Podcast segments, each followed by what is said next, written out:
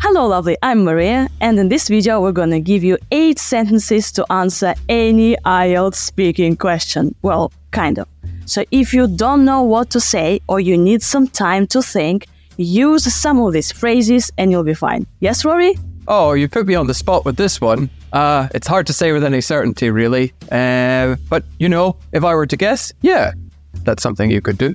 No, no, no, Rory, you don't use them all together in one sentence. No, it's Aw. one question, one sentence, okay? Okay. Okay, Rory, could you now read these nice phrases, sentences? Number one.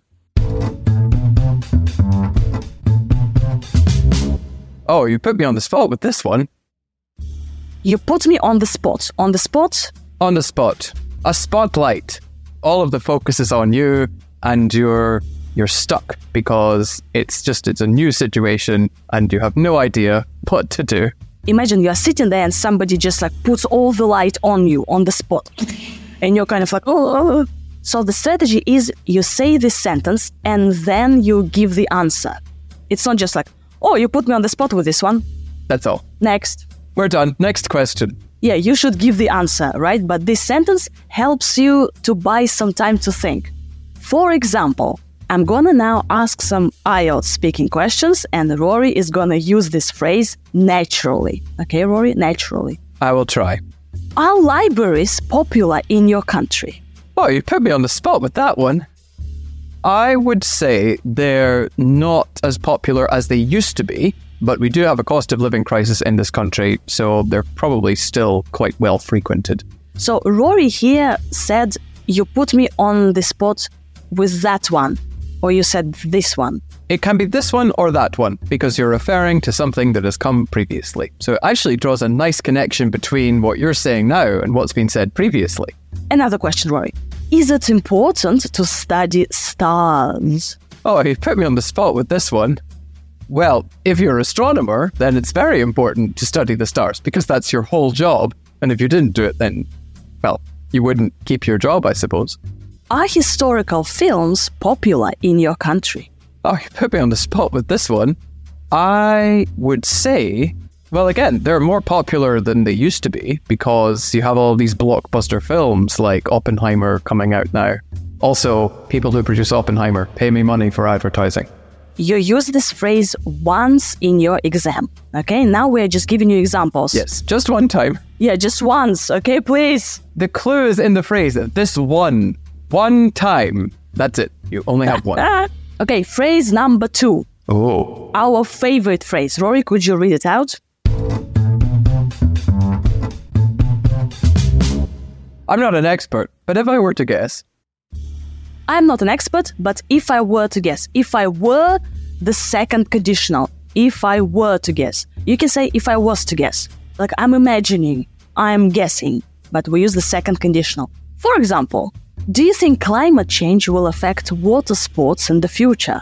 well, I'm not an expert, but if I were to guess, then probably. I I imagine if the sea levels are rising, then there will be more water for water sports to happen. So you see, this sentence is very good if you are asked a very specific question. This question, like climate change will affect water sports in the future. It's very specific. I'm not an expert, okay, on climate change. I'm not an expert on water sports. Really, I don't know. But if I were an expert, I'd say, I would say that. You see? So use this phrase for a very specific question, usually for a difficult question. All right? Another one Is it hard to protect historical buildings? Oh, well, I'm hardly an expert, but if I were to guess, then I would say probably because they're made from different materials to the ones that are used to make buildings now. So you'd have to match it up somehow, or at least be very careful that you didn't damage them by accident. I'm hardly an expert. Hardly, kind of like, I'm not really. It's like Yeah. there's the expert and then you, very little. Like, I'm hardly an expert. Really, I'm not an expert, but if I were to guess, I'd say that. How does rain affect life in your country? Oh, well, I'm hardly an expert on meteorology, but if I were to guess, I would say that it probably has quite a significant effect, actually, especially in the West Coast where it's more exposed. So, it, if they, ha- they have more rain over there, then that could cause quite significant disruption to traffic. If you use this phrase, do not be like a robot, dear listener. I am hardly an expert, but if I were to guess, just to say the phrase, no, no, no, no, no. You should mean it. Yeah, because you're confused. See, you should mean it. Okay? So no robotic usage. Okay, no monotonous usage. And you can add things in, like I'm hardly an expert or the kind of expert you would be. So, for example, I said I'm hardly an expert in meteorology, Scottish meteorology. It's very free. Sentence number three. Rory, could you read it out?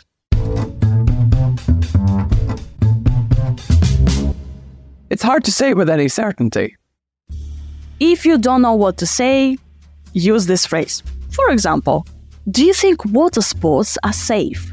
Well, it's hard to say with any certainty because I don't do water sports that often, but they're probably less safe than sports on land because there's greater instability in the water which you're engaging in the sport on. So it's hard to say with any certainty. I'm not sure. I, I, I kind of, I'm not sure, right? Maybe, maybe yes, maybe no, I don't know. Or are paper maps still necessary? Well, it's hard to say with any certainty because we've got phones now, but what happens if the technology that we need to navigate fails? Then they might be more necessary than they are now. So it really depends on the circumstances, doesn't it? Do people dress more formally now compared to the past?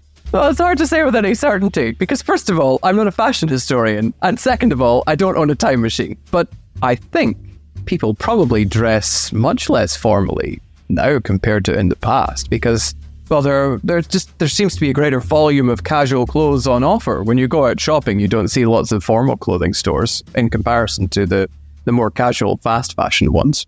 Phrase number four. I have absolutely no idea. Yeah. That is the phrase, not I have absolutely no idea what the phrase is. I have absolutely no idea. Enjoy saying this phrase. It's really nice. I have absolutely no idea. Come on, come on, say it with us. It's very liberating to admit that you have no idea. And this is a very good strategy. The question is difficult and you really don't know. You don't know the answer, right? Say it. Admit the truth, right? I have absolutely no idea. And then say something. For example, what invention do you think has had the greatest impact on people's lives in your country? I have absolutely no idea, and I mean that. However, if we think about just developments in general, then probably the internet, just because it's connected different parts of the country and different people in new and interesting ways. I don't think that's specific to Scotland, though. That would be in general. What games do children play these days? I have absolutely no idea because I'm not a child. I'm an adult and I have work to do. But I think they love like anything any anything they can download onto their phone. So I suppose they'd be quite simple mobile games. It seems that way anyway. Phrase number 5. Well, to be honest, I've never thought about that. To be honest, I'm honest, I am telling you the truth. I've never thought about that. Present perfect, a very nice tense. I've never thought. I have never thought about that. Rory, could you say it again? Well, to be honest, I've never thought about that. Well, to be honest, pause. I've never thought about that. The intonation goes up or down? Where? Uh, at the end, on, on that. Oh, okay, then it will be going down because, like, to be honest, I've never thought about that. For example, why do some people prefer to shop at small businesses? Well, to be honest, I've never thought about that. It could be because that's the only choice in their area, especially like in a village where all you have really are small businesses most of the time. What are the biggest challenges parents have to face when raising children? Well, to be honest, I've never thought about that, uh, mostly because I don't have children of my own. However, I imagine, oh, discipline, that must be the biggest challenge, surely. Like keeping them in order and making sure they behave in an appropriate way, that's got to be a constant challenge. Phrase number six. Well, that's not a difficult question at all, is it? Now, this one is quite complicated because it has this question tag. Is it? Yes, the question tag. We are not asking a question for the examiner. Is it, examiner? Is it? Come on, you tell me. No, no, no. It's kind of like a statement, right, Rory? Oh, what's the difference? A question tag is like a real question. This is just a confirmation tag. It's confirming. Yes, it's a difficult question. So, by saying this, you are saying it is a difficult question. Yes. You're seeking agreement, or you're assuming the agreement of the examiner. Because it's an exam. Of course, it's a difficult question. Yeah, but kind of like it might be confusing because you're saying it's not a difficult question. Well, yes, but that's just the balance to make sure that um, the meaning is clear.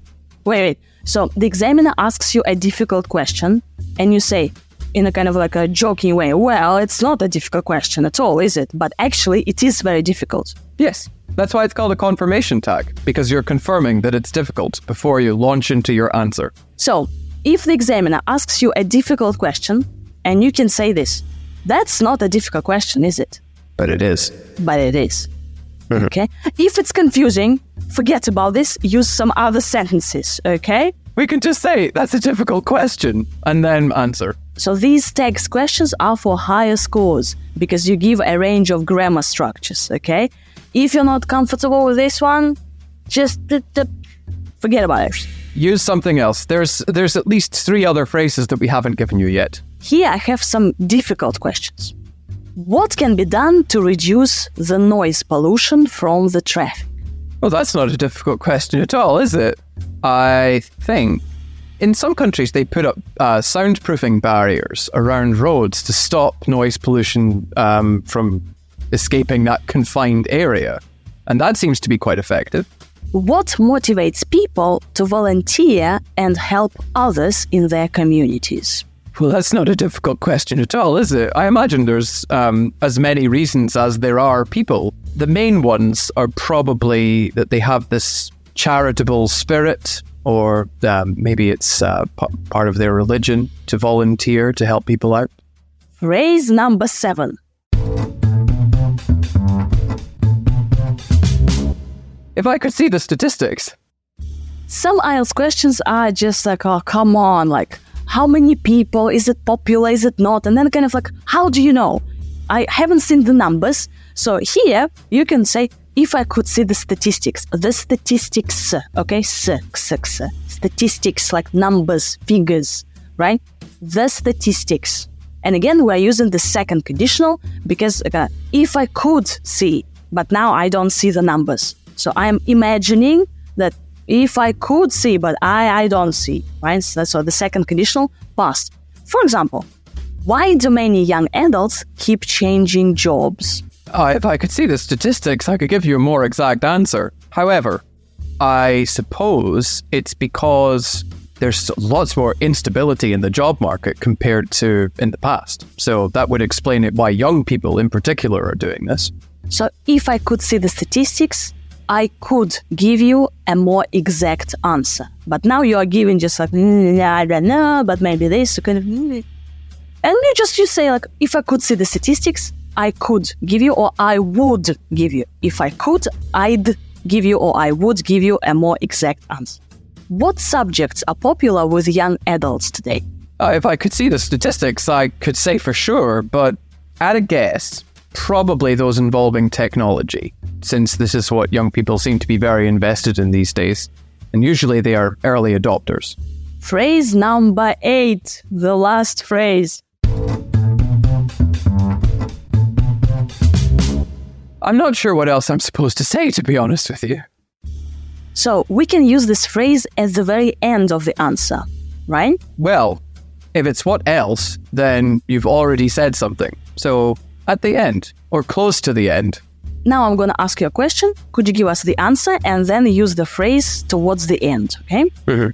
Should people take part in volunteering more often these days? Well, yes, uh, you can never do enough good for your community or for other people.